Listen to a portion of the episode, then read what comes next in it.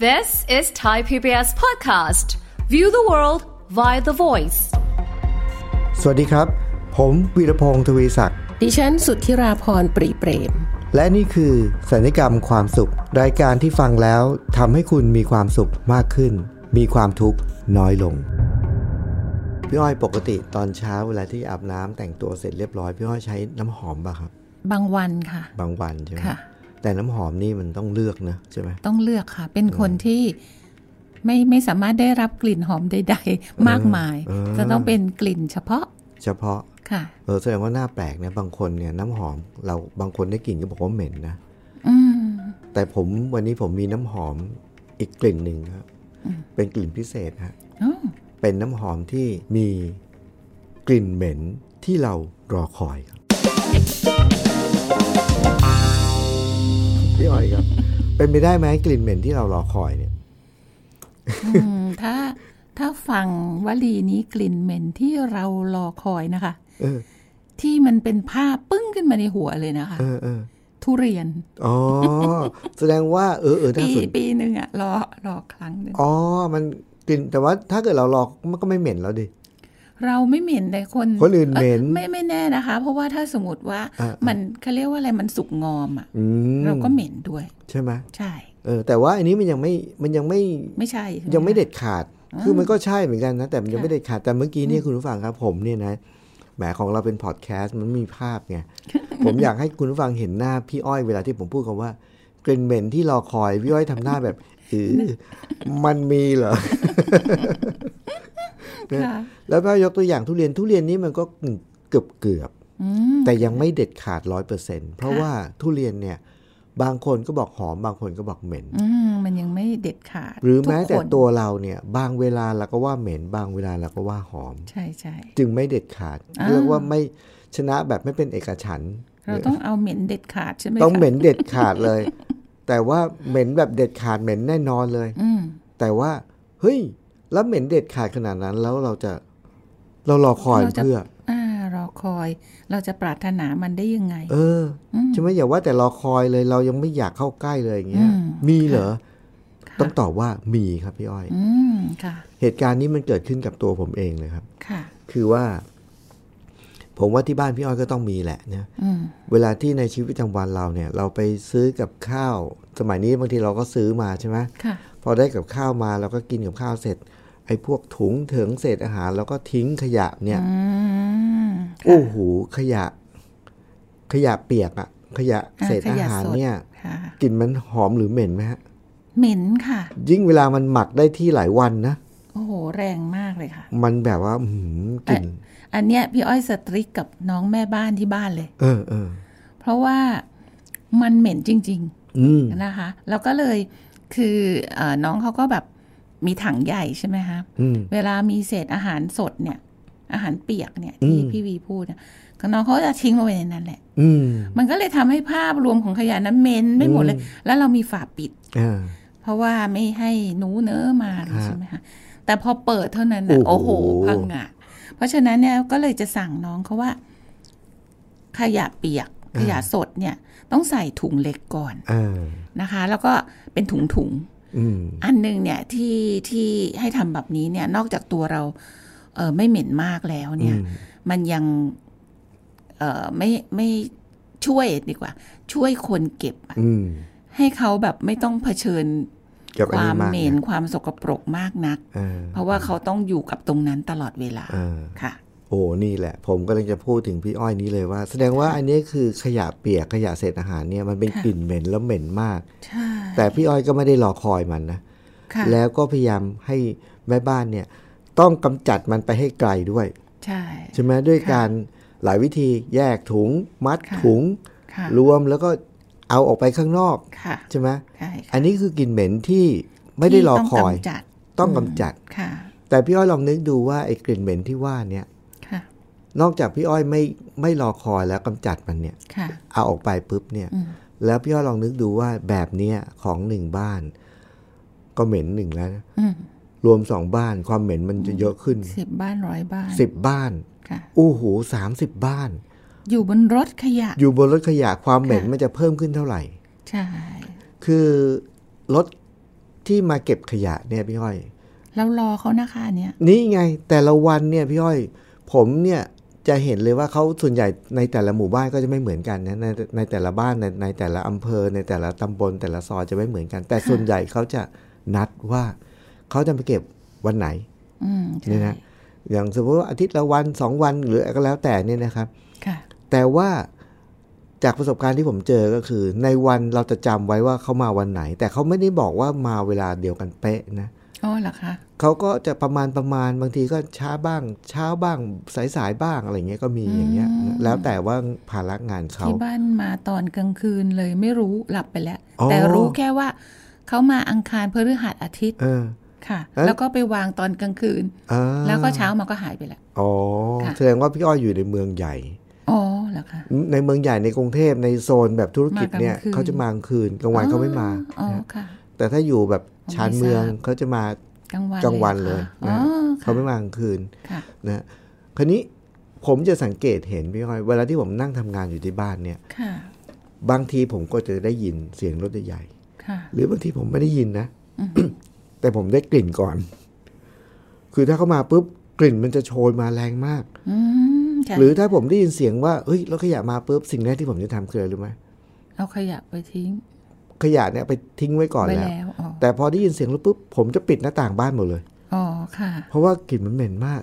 เหมือนตอนที่เราขับรถบนถนน แล้วก็ไปเจอรถขยะอยู่ เออ ข้างหน้า โอ้ แล้วเราก็จะแซง ออ เพราะว่ามันขนาด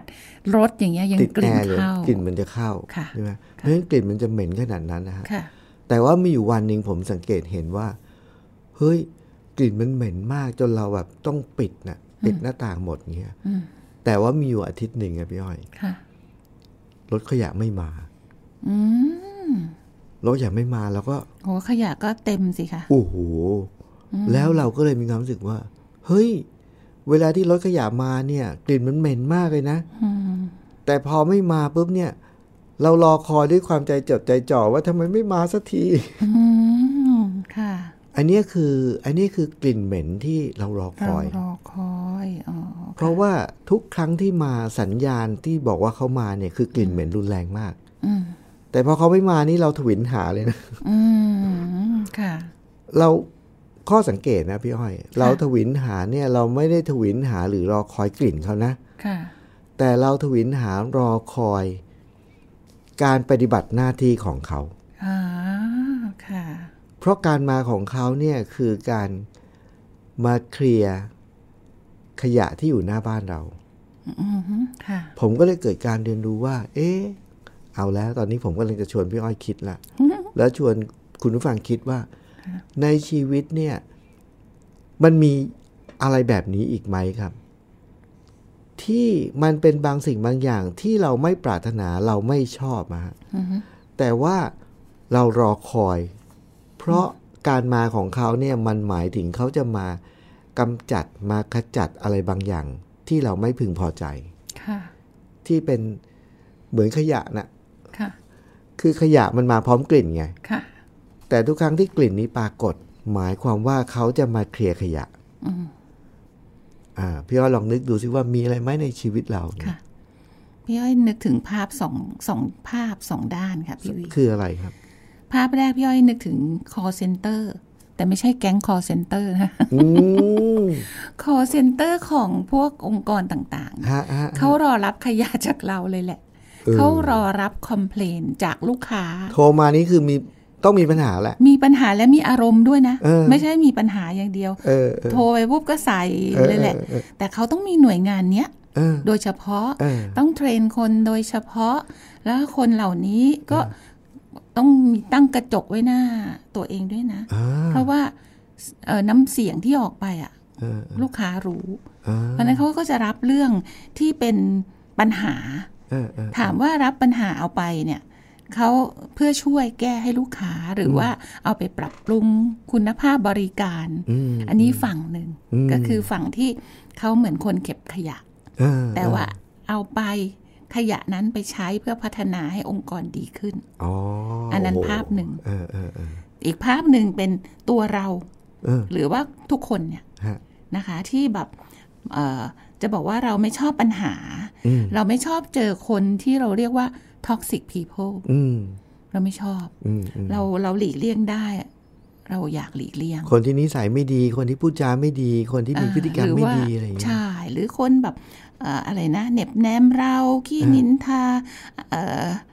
อะไรก็ตาม เออ นะคะ เราเราไม่ชอบคนเหล่านี้ อืม เราเราก็บอกว่าเราอยากหลีกหนีคนเหล่านี้ ฮะฮะ แต่จริง ๆ เนี่ยพี่อ้อยมองว่าในมุมกลับกัน ถ้าเรามองว่าคนเหล่านี้เนี่ยเขาเป็นคนที่มาฝึกสติเรา อืม นะคะ ว่าเอ่อเขาทำให้เราต้องต้องรับมือกับเขา อืม โดยสวัสดิภาพ เอ เอ อ อเราจะทำยังไงล่ะนะคะ ที่จะรับมือพวกนี้อย่างเงี้ย อ่ามั มันก็จะเป็นภาพสองภาพ อ่า ฝ่ายฝ่ายที่เขาเป็นคนรับ อีกฝ่ายหนึ่งเราเป็นคนรับ เออ ค่ะ เอออันเนี้ยมันทำให้เราปะเห็นปรากฏการณ์นี้ครับคุณผู้ฟังว่า ค่ะ สถานการณ์ที่บอกว่ากลิ่นเหม็นที่รอคอยเนี่ยแท้ที่จริงแล้วมันอยู่ในชีวิตเราทุกคนทุกวัน อืม แต่ว่ามาในรูปอื่น อืม มาในรูปของภารกิจการงาน หรือผู้คน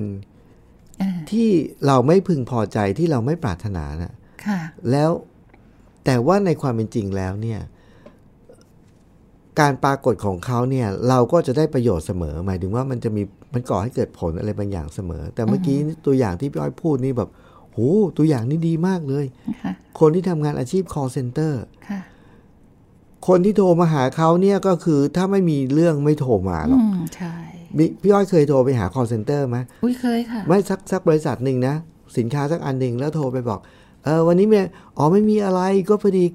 พี่อะ โทร เคย มาเล่น ใช้บริการแล้วแบบวันนี้พี่คิดถึงเป็นห่วงสบายดีไหมอะไรเงี้ยเคยไหม ทำไมอ่ะคะ ไม่ คือถ้าโทรมานี่มีเรื่องแน่นอน ใช่ ใช่ป่ะ ค่ะ แต่ว่าเขามีหน้าที่จะต้องอยู่ตรงนั้นเพื่อรอคนเอาขยะมาทิ้ง ใช่ ขยะทางอารมณ์อะ ใช่ แต่ประเด็นที่พี่อ้อยพูดถึงนี่ดีมากเลย สิ่งที่เขารอคอยเนี่ยเขาเก็บสะสมเพื่อเอาไปพัฒนาบริการให้ดีขึ้น ค่ะ ข้อที่หนึ่งนะข้อที่ ค่ะ สองก็ในเมื่อเขารู้ตัวว่าเขาต้องอยู่ตรงนี้ ค่ะ แล้วคนต้องเอาขยะมาทิ้ง อืม เขาจึงต้องมีมาตรการ การฝึกอบรม อืม และการเตรียมพร้อม ที่จะรับขยะจากคน ใช่ โดยตัวไม่เหม็น ใช่ ก็คือคนทำงานตรงนี้อะ อืม ต้องรับของเหม็น แต่ต้องสามารถจัดการใจตัวเอง ให้ไม่ขุ่นมัวไม่เหม็นไปตามสิ่งที่รับ ใช่ไหมฮะ ค่ะ เพราะฉะนั้นเนี่ยผมว่านะ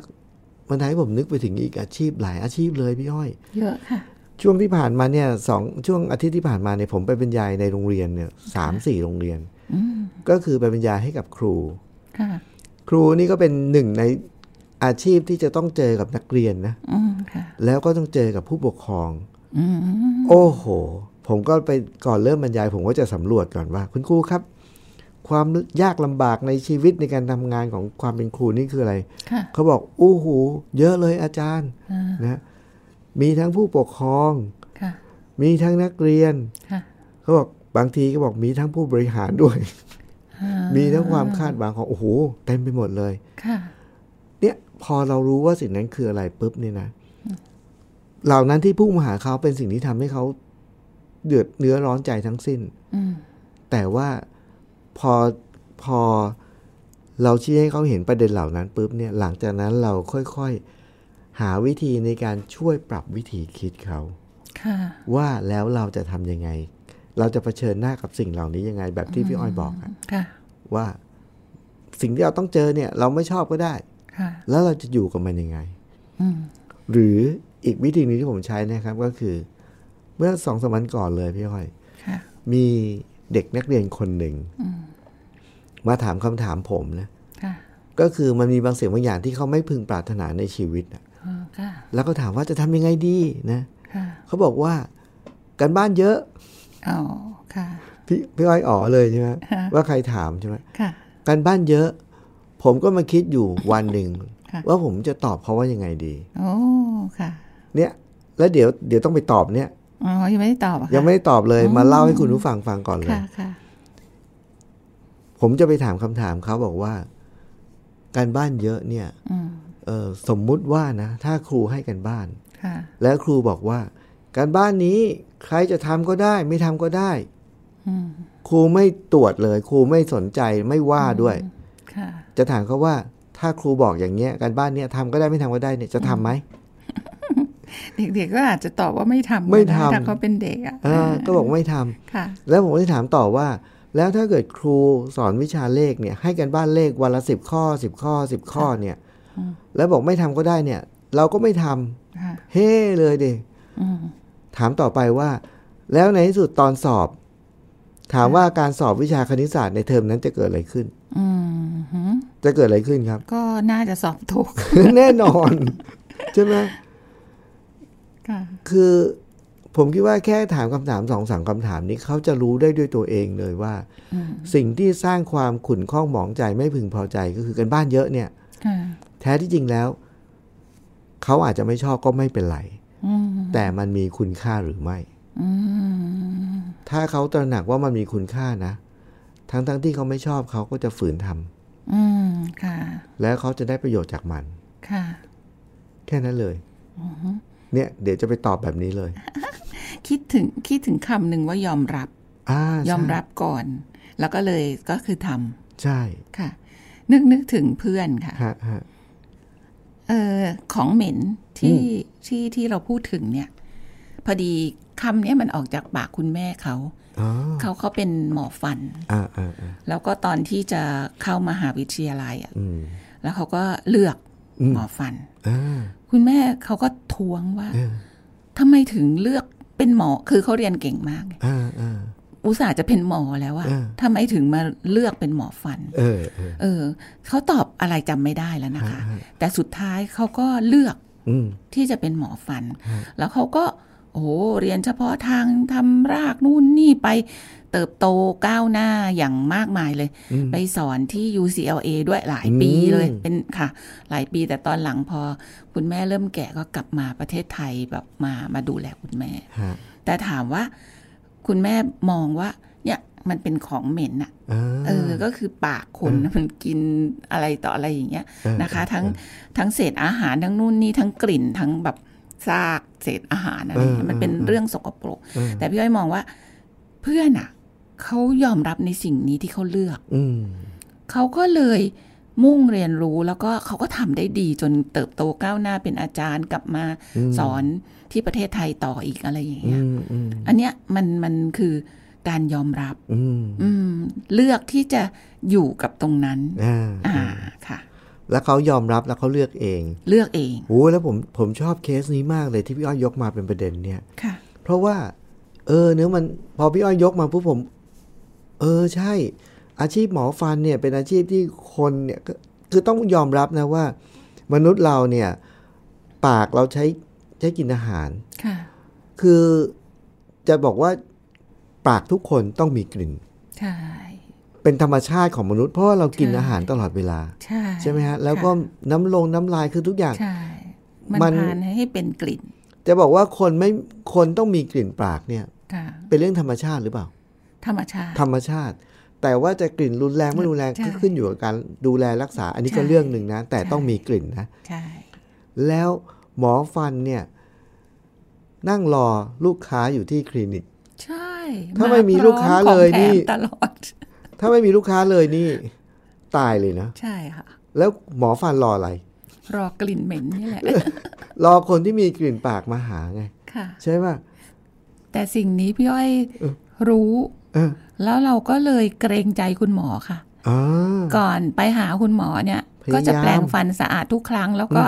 แปรงลิ้นด้วย แล้วก็ไม่ทานอาหารก่อนหลังจากแปรง อ่า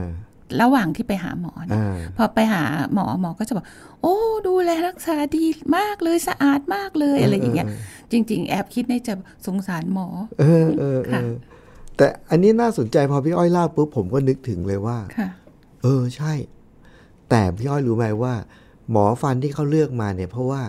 เขารู้ตัวแล้วเขาเลือกเขาทำ ค่ะ เขายอมรับอะไรตั้งแต่แรก ค่ะ แต่มันมีกระบวนการอีกอันหนึ่ง อืม ที่ช่วยทำให้ทุกอย่างเนี่ยมันบรรเทา อืม แล้วผมเกิดบรรลุเลยนะว่า เฮ้ย แสดงว่าเราน่าจะแอพพลายสิ่งนี้มาใช้ด้วยนะ โอ้ค่ะ อะไรคะ คืออะไรรู้ไหมครับว่า พี่อ้อยสังเกตไหมว่าเวลาที่เราไปหาหมอฟันอะ ค่ะ เราเข้าไปในคลินิกหมอฟันเนี่ย ค่ะ เราจะได้กลิ่นบางอย่างรุนแรงมาก อ อ๋อค่ะ เป็นกลิ่นคาแรคเตอร์ที่เป็นแบบ น้ำยาอะไรบางอย่างไม่แน่ คือ ใจ เข้าไปในคลินิกหมอฟันเนี่ย ค่ะ เราจะได้กลิ่น กลิ่นยาบางชนิดรุนแรง ค่ะ คือกลิ่นชัดเจนมาก ค่ะ อันนั้นมันคือเป็นกลิ่นที่ช่วยทำให้ บรรเทาก ลิ่น เหรอคะ ของ อืม ปากของลูกค้าเนี่ย อืม ทำทำอันตรายอะไรหมอฟันไม่ได้เลย อ๋ออ๋อเหรอคะ มันเป็นน้ำยาดับกลิ่นนะครับ อ๋อแล้วเขาก็ให้บ้วนปากก่อน ใช่ ด้วย เห็นป่ะ แสดงว่าผมสนใจว่า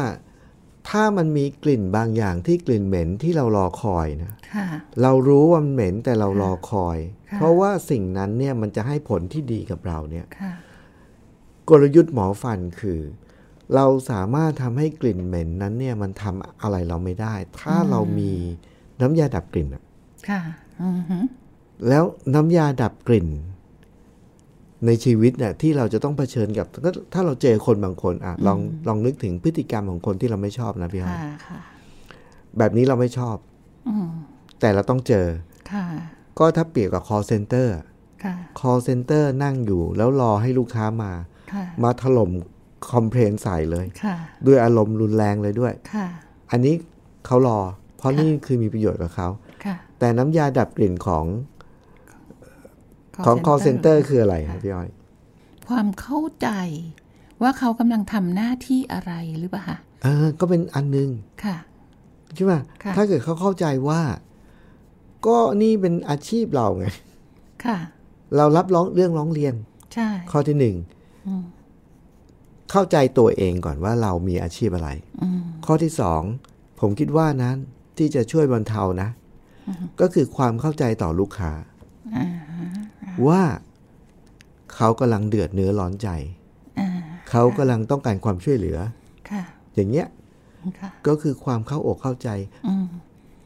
จริง ๆ อยากจะบอกเลยว่าน้ำยาดับกลิ่นที่จะช่วยเราในกรณีนี้นะ ก็คือคำคำหนึ่งที่ผมพูดปุ๊บพี่ก็จะอ๋อเลย ค่ะ